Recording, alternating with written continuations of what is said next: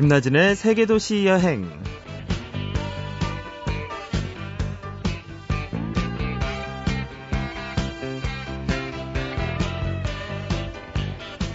안녕하세요. 김나진입니다. 어, 눈 속임과 착각이란 걸 알면서도 이 마술은 참 신기하죠. 어, 마술사의 손에서 사물들은 무궁무진하게 변합니다. 꽃이 순식간에 카드가 되고요. 카드가 사라지면서 순식간에 스카프가 나타나죠. 어, 이렇듯 살아가는 일도 마술처럼 변신할 수는 없을까 생각을 해 봤는데요. 일상을 마법으로 바꿀 수 있는 방법. 여행이 그 중에 한 가지 방법이 아닐까 싶습니다. 어, 잠시 후에 오늘의 여행가 만나 볼게요.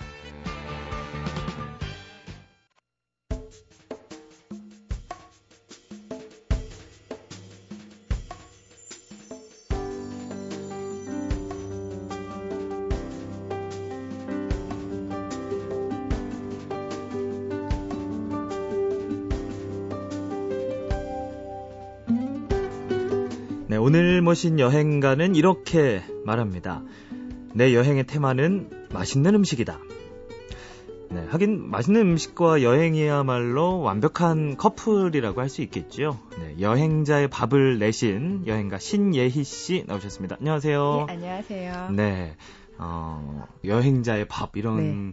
어, 책을 내신 분 같지 않게 해. 굉장히 이렇게 고우세요. 어, 감사해요. 저는 네. 입만 다물면 그래 보인다고 하는데 네. 입을 열면 끊임없이 먹으니까요. 예, 예. 아. 정말 음식을 좋아합니다. 아, 근데 왜 그렇게 여- 음식을 좋아하세요? 뭐 개인적으로 음식에 대한 연구를 하거나 이러신 편인가요? 네, 연구라고 하기는 좀 너무 거창하고요. 네. 그보다는 이제 먹을 게 거- 저의 취미가 된 것 같아요. 음. 그러니까 일이라고 생각하면 뭐든지 좀 재미가 없잖아요. 그쵸, 그쵸. 근데 뭐든지 뭐 운동이든 뭐든 좋아서 하는 거는 누구나 끝도 없이 깊이 깊이 들이파게 되니까요. 네. 또 저만 해도 이제 여행을 다니다 보면 특정 뭐 민족이라든지 음. 지역이라든지 이렇게 유행하는 음식보다는 좀 역사가 오래된 전통 음식을 먹으면요. 네. 그게 하루아침에 만들어진 게 아닌 만큼 좀 이렇게 지역 특성도 있고 역사도 있고 해서 참 재미있더라고요. 아, 만드는 것도 좋아하시고요? 어, 좋아합니다. 어. 잘은 못합니다. 아, 네. 그 남들의 반응이 별로였나요? 그게 제가 혼자 해서 먹으면 분명히 맛이 있었는데 손님을 초대하면 꼭 네. 맛이 이상해져서요. 어, 네. 하여튼 요리라는 게 참 그래요. 네. 제가 먹어, 먹어보면 맛있는 것 같은데. 네. 남들은 좀. 표정을 살피게 예, 되죠. 인상을 좀 찌푸리기도 하고 네, 그런 일이 좀 있는 것 같아요. 어 그, 렇게 이제 음식과 또 요리와 함께한 여행은 어, 이게 어떻게 해서 시작이 된 거예요? 제가 대학교 94학번인데요. 예. 대학생들이 음. 이제 휴학하고서 배낭여행이나 어학연수를 가는 게 일종의 유행이었거든요. 네. 그러니까 저도 처음에는 이제 남들이 가니까 유행을 쫓아서 97년도에 휴학을 하고서 유럽을 친구랑 한 달 정도를 갔었는데요. 음. 처음에는 아무것도 모르니까 가이드북에 나와 있는 프랑스는 무조건 에펠탑은 아, 가봐야 된다. 유명한 뭐, 데만. 그렇죠. 뭐 영국에 가면 뭐 대형 박물관은 꼭 가야 된다. 이런 곳만 찍고서 정신없이 다녔는데 네.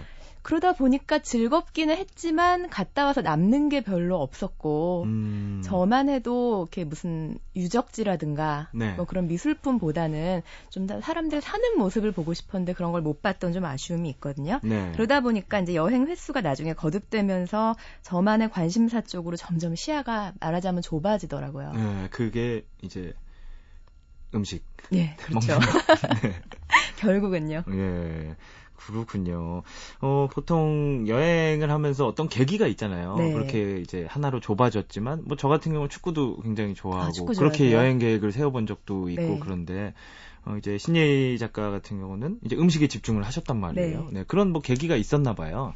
음, 글쎄요. 이제 처음 여행은 아까 말씀드린 대로 급하게 네. 여러 가지 일정을 급하게 소화하려다 보니까 먹는 게 주로 뭐 햄버거 음. 세계적인 체인에서 네네. 먹거나 바게트 빵을 사서 혀를 씹어가면서 뜯어먹고 그냥 탄산음료 마시고 그런 게 전부였는데요. 네. 어느 순간 남들이 에펠탑 앞에서 사진을 찍을 때 예. 저는 그 앞에서 파는 길거리 음식 사진을 찍고 있고 어허. 이제 그런 것들이 쌓이면서 아 에펠탑을 볼 때가 아니구나 네. 한 입이라도 더. 먹고 사진을 찍고 이왕이면 완제품을 먹기보다는 만드는 걸 보면서 어떻게 만드나 들여다보고 싶고 어. 어, 제가 해보고 싶기도 하고 그런 네. 욕심이 점점 쌓였어요. 그렇군요. 이 명동 가면 중국인들이나 일본인들이 이렇게 떡볶이 길거리 네. 떡볶이에 그렇게 막 좋아서 막 예, 앞을 다퉈서 이렇게 먹잖아요. 예, 맞아요. 예, 그런 약간 그런 예, 마음이네요. 왜 여행 가면 남는 게 사진뿐이라는 말도 하는데 사진만 네. 남는 게 아니라 맛하고 냄새도 어, 남으니까 네. 이왕이면 많이 먹고 오는 게 남는 것 같습니다. 어, 그렇게 근데 음식 위주로 여행을 하는 이유가 특별히 있으세요? 제가 사진 찍는 걸 굉장히 좋아하는데요. 네. 대학교 입학해서부터 쭉 수동 카메라를 써왔고 요즘은 디지털 카메라를 쓰고 있는데 그렇게 사진을 찍다 보면은 이제 점점 사람들 표정이나 웃음이 좋아지더라고요. 음. 근데 처음에는 이제 좀 수줍기도 하고 좀 무섭기도 하니까 네. 커다란 줌 렌즈로 땡겨서 몰래 몰래 사람들을 찍었는데요. 점점 노하우랄까 일종의 이제 생글생글 웃으면서 이렇게 말도 좀 잘 붙이고 하다 보니까 네. 줌- 그 망원 렌즈보다는 관광 렌즈로 바짝 다가가서 어, 사람들 대놓고. 그렇죠 표정도 보고 싶고 욕을 욕을 먹더라도 예. 욕을 먹으면 미안하다고 하면 되니까요. 음. 근데 그런 식으로 사람에 대해 관심이 많아지다 보니까 그 네. 사람들이 뭘 먹나 어. 사실 음식이라는 게 그 역사, 문화 그런 게 다 담겨 있으니까요. 뭐 제철 음식, 그쵸, 이 동네가 그쵸. 뭐 눈, 뭐 비가 많이 와서 벼농사가 잘 되나, 아니면 가물어서 밀농사가 잘 되나 이런 것들도 음식을 보면 알 수 있기 때문에 네. 점점 그렇게 재미를 붙였어요. 맞아요. 사람 성격도 그렇잖아요. 그렇죠. 우리나라 사람도 좀 급하니까 짜고. 맵고 이런 음식 좋아하고 어, 음식에 그런 이제 어떤 뭐 문화와 역사 이런 것도 다 담겨 있는 조금씩은 거죠. 담겨 있는 것 같아요. 어, 그러면 그 음식에 그렇게 집중을 하셨던 그 수많은 곳들 중에서 네. 뭔가 이곳 음식은 정말 최고다 이런 곳들이 있잖아요. 어디 어디가 어, 좀 그랬어요? 너무 많은데요. 제가 지금 얘기를 하다 보니까 입에 침이 고여갖고 지금 그러니까 저도 지금 약간 좀 그런 것 같아요. 예. 일단 제 입맛에는요. 네. 터키 음식이 그렇게 맛있었고요. 터키. 예. 터키하고 스페인, 말레이시아 음. 같은 음식들이 터키 같은 경우는 이제 세계 3대 요리에도 들어간다는 맞아요, 맞아요. 말이 있을 네. 정도로 유명한데요. 제가 듣기로 터키 옛날에 왕이 네. 너무 음식을 좋아해서 요리사를 불러놓고 앞으로 내가 아는 음식을 가져오면 너를 사용시키겠다. 어, 그러니까 음식을 계속 개발해라 이렇게 협박을 아, 해서 좀 음식을 무섭네요. 예. 그 정도로 음식을 사랑해서 지금 터키 음식이 거기서 유래가 돼서 아주 음. 풍부하다는 말이 있는데요. 네. 스페인 같은 경우도 그렇고 터키 같은 경우도 그렇고 말레이시아도 그렇고 굉장히 덥잖아요. 그렇죠. 그리고 강수량이 좀 적은 편이라서 왜 우리나라도 음. 왜 장마가 너무 오래 지면은 뭐 과일 맛이 싱겁겠다 어른들이 맞아, 맞아. 걱정하시는 것처럼요. 채소 과일 맛이 너무 너무 좋아서 음. 이렇게 조리를 복잡하게 안 해도 그것만 간단히 썰어 먹고 뭐 볶아 먹고 부쳐 먹고 이 정도만 해도 너무 맛있어요. 아, 그렇구나. 조금 더 그 맛있는 네. 것 중에 각각 나라에서 좀 대표적인 것들이 있잖아요. 터키 하면 네. 뭐 케밥 케밥. 드셔보셨어요? 아, 케밥 먹어봤죠. 예, 요즘은 케밥 뭐- 종류가 워낙 많아서. 그쵸, 그쵸. 근데 저는 터키 그 케밥하면 무조건 고기 구운 것만 생각을 했는데, 네. 가서 터키어를 보니까 과일이 됐든 생선이 됐든 뭐 옥수수가 됐든 구우면은 다 케밥이라고 하더라고요. 어. 예, 그래서 처음에 무조건 케밥 주세요 그랬더니 그냥 그러면 어떡하냐. 어떤 케밥 얘기를 해라. 네. 그랬었는데요. 터키 같은 경우는 왜 우리나라도 뭐 춘천하면 닭갈비, 그쵸, 그쵸. 뭐 강릉 막국수 뭐 이런 음. 식으로 지역별로 유명하듯이 동네마다 동네 이름을 붙인 어디 어디 동네 케밥 이런 것들이 쫙 있거든요. 네. 그래서 그런 것만 먹고 다녀도 여행 일정 뭐 충분히 즐길 수 있지 네. 않을까. 아, 지금 말씀하시면서도 굉장히 흐뭇해 하시면서 어우, 지금 침을 좀. 아, 예. 네. 그리고 또 뭐 스페인은 주로 어떤 음식이 그렇게 어, 스페인도 뭐 전국이 다 음식이 맛있긴 한데 저는 특히 북부의 바스크 네. 지방 음식이 정말 맛있었는데요.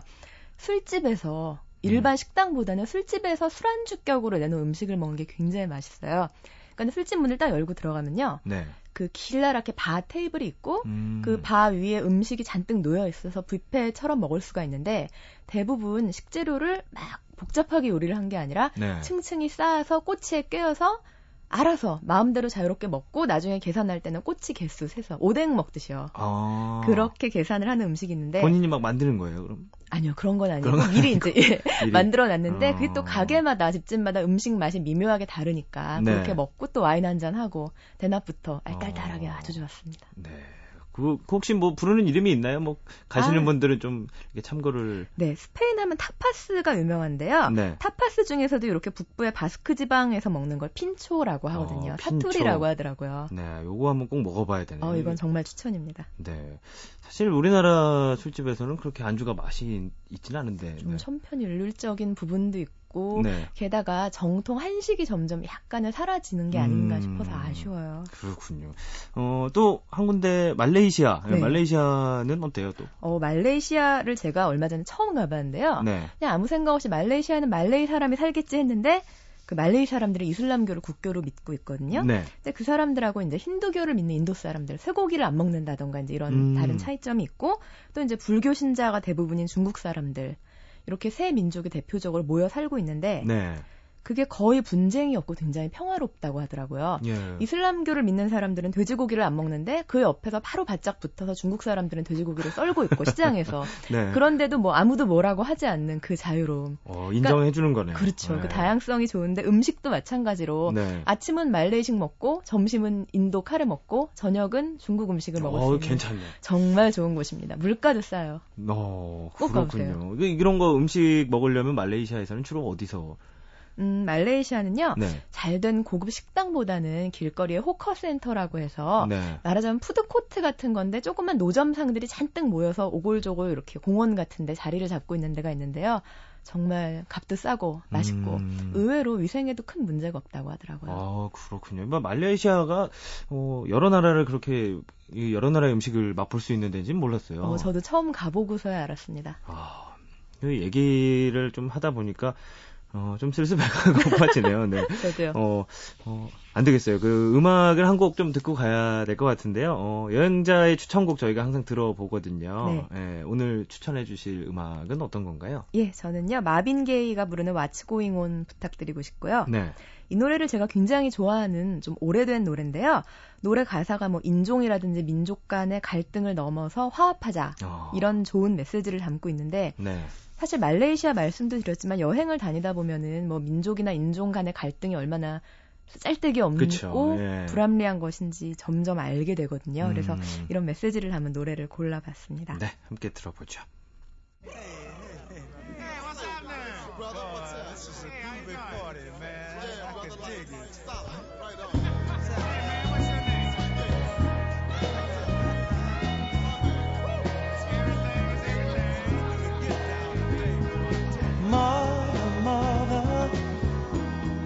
There's too many of you crying. Brother, brother, brother, there's far too many of you dying. 네, 신예희 작가께서 추천을 해주신 곡이네요. 마빈게이의 What's Going On 함께 들으셨습니다. 어, 이제 배고픔이 조금 예, 사라진 것 같네요. 네. 다시 한번 시작을 해봐야 될것 네. 같아요. 어, 오늘 뭐 특별히 소개해 주실 것이 있죠? 예. 예, 여러 나라들 중에요. 네. 불가리아 오늘 소개해 드리려고요. 어, 왜 불가리아예요? 사실은 여행을 불가리아에 가게 된 계기가 네. 결국은 음식보다는 제가 장미꽃 때문이었는데요. 음, 그 여행을 계획할 때 스케줄을 축제 위주로 잡으면 그게 또 재미있잖아요. 그렇죠. 근데 불가리아가 세계적으로 굉장히 유명한 장미 오일 생산지여서 보통 우리가 쓰는 뭐 화장품, 수입품뿐 아니라 국산 화장품에 들어간 향료가 대부분 불가리아산 이라고 해서 어, 또 궁금하기도 하고 해서 겸사겸사 한번 가봤는데요. 네. 그 일정을 이제 축제 일정을 중심으로 여행 계획을 짜서 인터넷이나 책을 뒤져서 계획을 짰는데 짜면 짤수록 어 이게 음식도 다양하고 어 괜찮겠구나. 그래서 네. 오늘 꼭 소개해드리고 네, 싶습니다. 장미로 시작했는데 결국 이제 음식 그렇습니다. 네. 근데 아직 불가리아는 네. 어, 우리나라에게 뭐 동유럽 다른 국가들과는 네. 다르게 조금은 생소해요. 그렇죠. 저도 예. 그랬어요. 네. 그래도 생소해도 거기에도 분명히 맛있는 건 있을 거예요. 그렇죠? 어, 그럼요. 제가 이제 아무것도 모르는 상태에서 멍하니 밤에 딱 숙소에 도착을 했는데요. 네. 그래서 이제 체크인을 하고 멍하고 있는데 숙소 직원이 이제 말을 시켜서 음. 농담 삼아 아 난 니네 나라에 맛있는 거 먹으러 왔다 책임져라 이렇게 농담을 했더니 직원이 네. 대뜸 아 그러면 돼지고기 먹을 준비 돼 있냐고 돼지고기 오. 좋아하느냐 그거부터 묻더라고요. 네. 그래서 그런가 했더니 실제로 왜 우리나라는 쇠고기를 좀 더 비싸기도 하고 쳐주잖아요. 그렇죠. 근데 불가리아는 돼지고기 요리가 넘버 원 어. 이라는 소리를 할 정도로 네. 유명하고 정말 맛있고요. 특히 고기도 맛있지만 내장을 뭐 곱창, 대창 뭐 선지 할 거 없이 내장을 너무 맛있게 먹어서 네. 제가 정말 흐뭇했답니다. 아, 이게 뭔가 내공이 느껴져요. 근데 좀 신기한 게요. 네. 불가리아가 알고 보니까 역사적으로 한 500년을 넘게 터키의 지배를 받았대요. 근데 저는 터키 여행도 다녀왔는데 이슬람 국가다 보니까 돼지고기는 눈 씻고 어, 찾아보려도. 예. 그렇잖아요. 근데 불가리아는 오히려 국경도 바짝 옆에 있고 그렇게 오래 지배를 받았음에도 불구하고 네. 돼지고기를 그렇게 다양하게 먹는 게 좀 신기했어요. 어, 좀 신기하긴 해요. 그렇죠? 네. 가루 붙어 있는데도. 그렇죠. 음. 돼지고기만 맛있는 건 아니잖아요. 그렇다고. 어, 그럼요. 예. 고기만 먹으면 느끼하니까요. 국민 샐러드라고 할 정도로 네. 어디 가나 샐러드 주문하면 무조건 똑같은 샐러드를 주는데요. 그게 숍스카 샐러드라고 해요. 숍스카 샐러드. 예, 이름이 좀 독특하죠. 네. 불가리아어가 그렇게 어려운데요. 일반 이게 그렇게 특이한 샐러드는 아니지만 토마토, 뭐 오이, 양파 같은 채소들이 정말 너무 맛있어서 네. 거기다가 그 불가리아의 전통 치즈인데 두부하고 똑같이 생긴 하얀 덩어리 치즈인데요. 시레네라는 치즈를 북북 갈아서 눈 덮인 산처럼 잔뜩 올려서 먹는데 정말 맛있습니다. 네. 아, 이거 뭐 보기만 해도 이렇게 상상이 되네요. 오늘, 오늘 저도 왠지 행복해요. 예. 아, 정말요. 네. 아, 그리고 뭐 우리나라 사람들에게 네. 맞는 음식 뭐 이런 것. 오, 제가 또. 불가리아에서 어떤 음식을 먹다가 야 이거 공깃밥만 하나 있으면 집이겠다.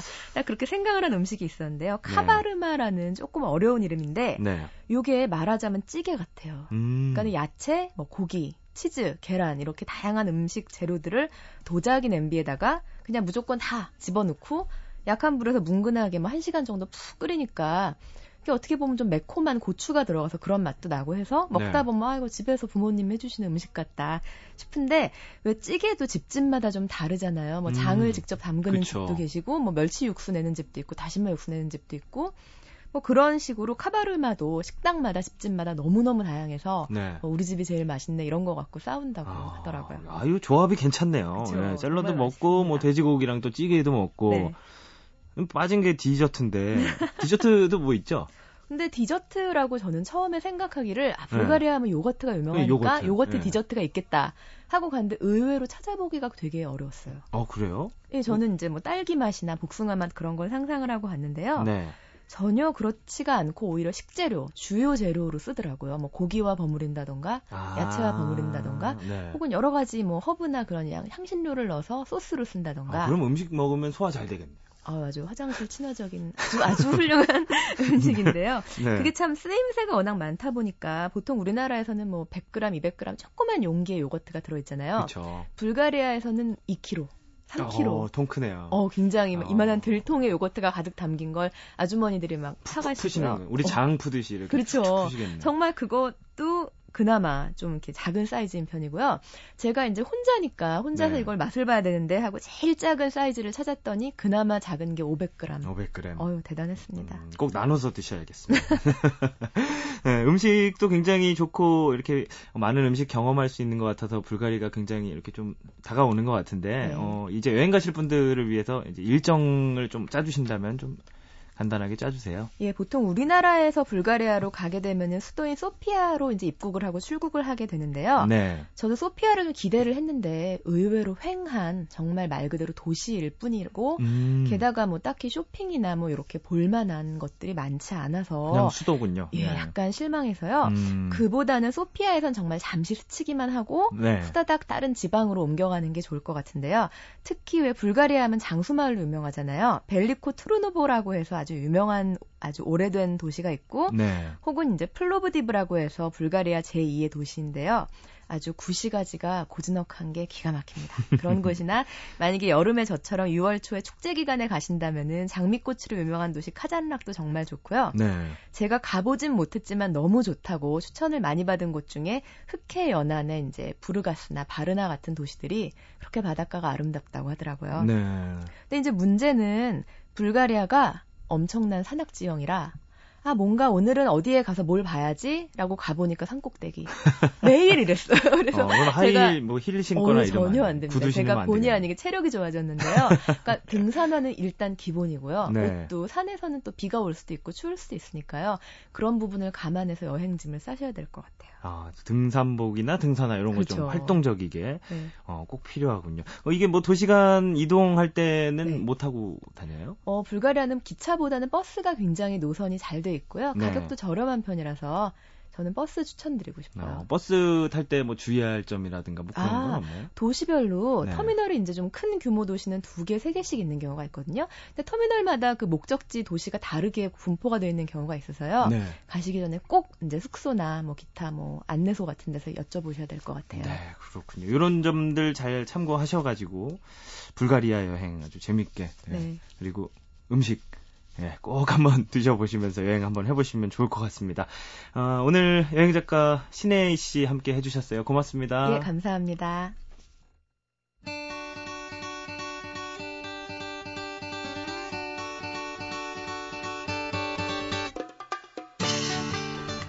어, 여행 어디로 갈까요? 이렇게 물었을 때, 어, 여기 여기로 가세요. 이렇게 바로 대답을 해주실 수 있는 분입니다. 여행 작가 이하람 씨 오늘도 나와주셨어요. 안녕하세요. 안녕하세요. 네. 어, 제가 듣기로는 저는 못 가서 좀 배 아프긴 한데, 예, 해외 여행객 수 사상 또 최대였다고. 예. 이하람 작가도 다녀오셨나요? 그? 저는 휴가철에는 안 갔고요. 좀 네. 일찌감치 6월에 인도네시아로 다녀왔는데 음. 사실 휴가철이 아니라서 그 북적일 거라는 상상을 못했는데 그때도 굉장히 공항에 사람들이 많더라고요. 그러니까요. 요즘에는 뭐성 수기, 비성수기 맞아요. 구분이 없는 것 같아요. 예. 그냥 아무 때나 사람 많고. 또 붐을 또 지나서 네. 저가항공사가 굉장히 많이 등장을 했고 또 땡처리 항공권 이런 것들을 이제 현명하게 이용하실 수 아, 있는 분들이. 예. 늘다 보니까 이왕이면 좀 시간 있을 때 외국으로 떠나자 이런 분들이 많은데요. 아무래도 김나진 아나운서처럼 비행기를 타고 싶어도 여건 여러 가지 여건이 안 돼서 네. 국내 여행에 만족을 해야 되시는 분들을 위해서 우리나라에서도 충분히 이국적인 분위기, 아 해외다, 외국이다라는 오. 분위기를 느끼실 수 있는 그런 곳으로 오늘 준비를 아, 했습니다. 우리나라에서 세계 여행의 분위기를 느끼는 거네요. 네. 네. 그러면 제일 먼저 예.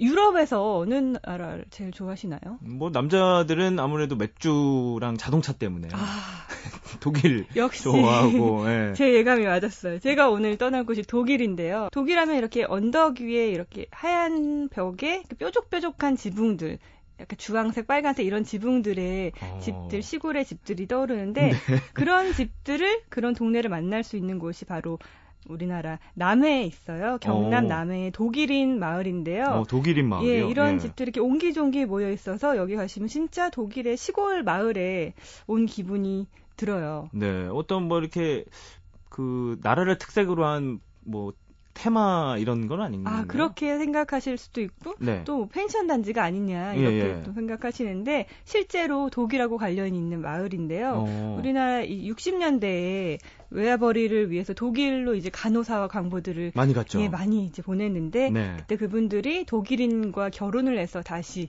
고국으로 돌아왔을 어. 때, 이 독일인 배우자와 함께 마을을 예. 꾸려서 그런 분들이 함께 이제 우리나라의 지원을 받아서 그런 마을을 꾸렸다고 해요. 그래서 어. 독일에 실제로 이 건축 자재들을 들여와서 실제로 독일식으로 건물을 지어서 그분들이 살고 있는 어, 마을입니다. 굉장히 독특하네요. 예, 실제로 독일 사람들 굉장히 많아요. 어, 거기에서 그러면 이렇게 약간 민박식으로 그 예쁜 집에서 이렇게 숙박도 하고 그런 것도 가능한 건가요? 네, 실제로 뭐 펜션이나 콘도 뭐 민박이 있는 건 아닌데요. 네.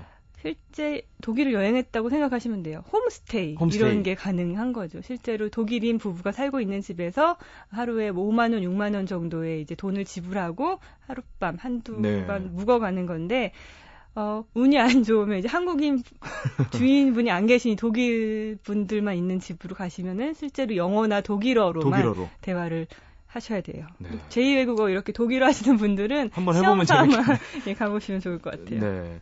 어, 그 재밌는데 그 독일 마을이 그 남해에 있는 거잖아요, 네. 지금. 예. 그러면 뭐 주변에 뭐 예쁜 곳, 놓치기 아까운 곳도 좀 아, 있겠죠? 그럼요. 남해에 가셨으면 물론 네. 바다, 남해 바다 보고 오셔야 되고요. 네. 그리고 이 독일인 마을하고 가까운 곳에 해오름 예술촌이라는 곳이 있는데요. 여기는 음, 공예품과 골동품 2만 여 점이 전시되어 있는 굉장히 큰 예술촌이에요. 네.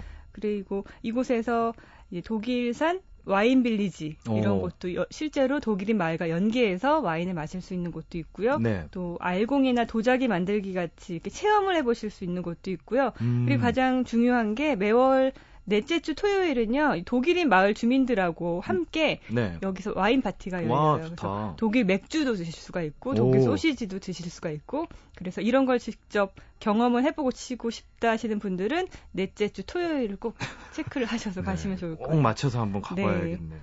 어, 굉장히 특이해요.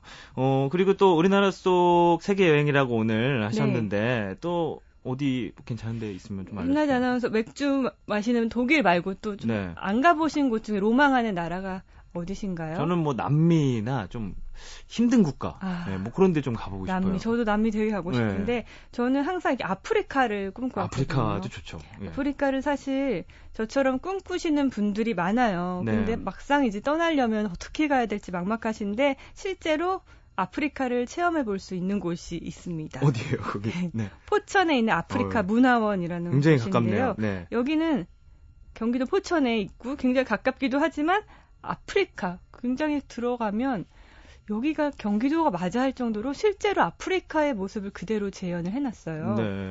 원주민이 있거나 아프리카인들이 있는 건 아니지만 네. 그분들이 실제로 소장했던 뭐 나무 조각이라든지 뭐 화살, 창, 전시품들, 그림들, 가면 이런 것들 굉장히 많은 거의 뭐 3만여 점이 넘는다고 음, 해요. 네. 실제로 여기 이제 주인이신 분이 직접 이제 가지고 오신 물건들인데 네. 그런 것들을 보실 수가 있고 어, 우리가 아프리카 하면은 떠오르는 고정관념들이 있잖아요. 뭐 부시맨, 네, 좀 가난하고. 네, 가난하다, 물이 없다, 선입견들, 예, 네. 선입견들이 있는데 사실 아프리카는 나라 이름이 아니라 대륙의 이름이잖아요. 그렇죠. 여러 나라들이 이렇게. 그렇죠. 굉장히 많. 케냐도 있고 나이지리아, 카메룬, 탄자니아 굉장히 많은 아프리카들이 있는데 네. 이곳 아프리카 문화원에 가시면 아프리카는 정말 내가 알던 그런 생각과는 굉장히 다른 아름답고 문화가 있고 열정 있는 나라구나 이런 거를 느끼실 수 있는 곳입니다. 네, 다양한 문화 체험도 이렇게 네. 가능한 거네요. 그리고 뭐 포천이라고 하셨잖아요. 거기 주변에 뭐 산정호수도 있고 네. 여러 가지 먹거리도 있고 그렇죠. 예. 포천 하면은 이제 군부대도 많지만 그렇죠. 예. 산정호수를 빼놓을 수도 없고요. 포천 막걸리 드시고 오셔야죠. 포천 이동갈비와 함께 그렇죠. 막걸리 한 잔 하고 오시면은 좀 아프리카 여행과 함께 좀 한국적인 여행을 섞은 이런 좀 이색적인 여행이 되실 수가 있을 거예요. 네, 오늘 어, 우리나라에서 떠난 세계 여행이라는 테마로 얘기를 해봤는데요. 독일과 아프리카 요거 체험할 수 있는 거 굉장히 좋은 것 같습니다. 오늘도 이하람 작가와 함께했습니다. 고맙습니다. 고맙습니다. 나다크라는 곳이 여행하기 힘들다는 게 이 모든 지역을 갈 때마다 세계에서 제일 높은 도시, 뭐 세계에서 두 번째로 높은 도시, 네. 세계에서 세 번째로 높은 도로를 다 거쳐야 돼요. 베네수엘라에 가면 하나이마 국립공원이라는 곳이 있습니다. 그 지역 전체가 밀림과 미네랄 때문에 검은색의 강물이 흐르는 강과 이렇게 사방이 절벽으로 돼 있고 위는 평평한 그런 산들이 수백 개가 널려 있거든요. 뿌에블로라 그래요. 인디안들이 전통적으로 살아가는 거주 지역 아쿠마 뿌에블로라는 데를 갔을 때 거길 딱 도착을 했는데 그냥 눈물이 나더라고요. 그 황량한 사막 한가운데 대추야자를 가득 실은 수레를 타고 가는 할아버지를 보면 오 이게 메마른 사막일까? 그 사막 속에는 대추야자 숲이 가득 펼쳐져 있고요. 그 가운데 조그마한 오아시스가 있고 그걸 이렇게 바라볼 때 생각지도 않았던 그러니까 내가 상상했던 모습들을 깨우쳐주는 다른 풍광들을 만났을 아. 때 특히 튀니지가 그런 장면들을 많이 줬었던 것 같아요. 낯선 풍경과 만나는 시간 김나진의 세계 도시 여행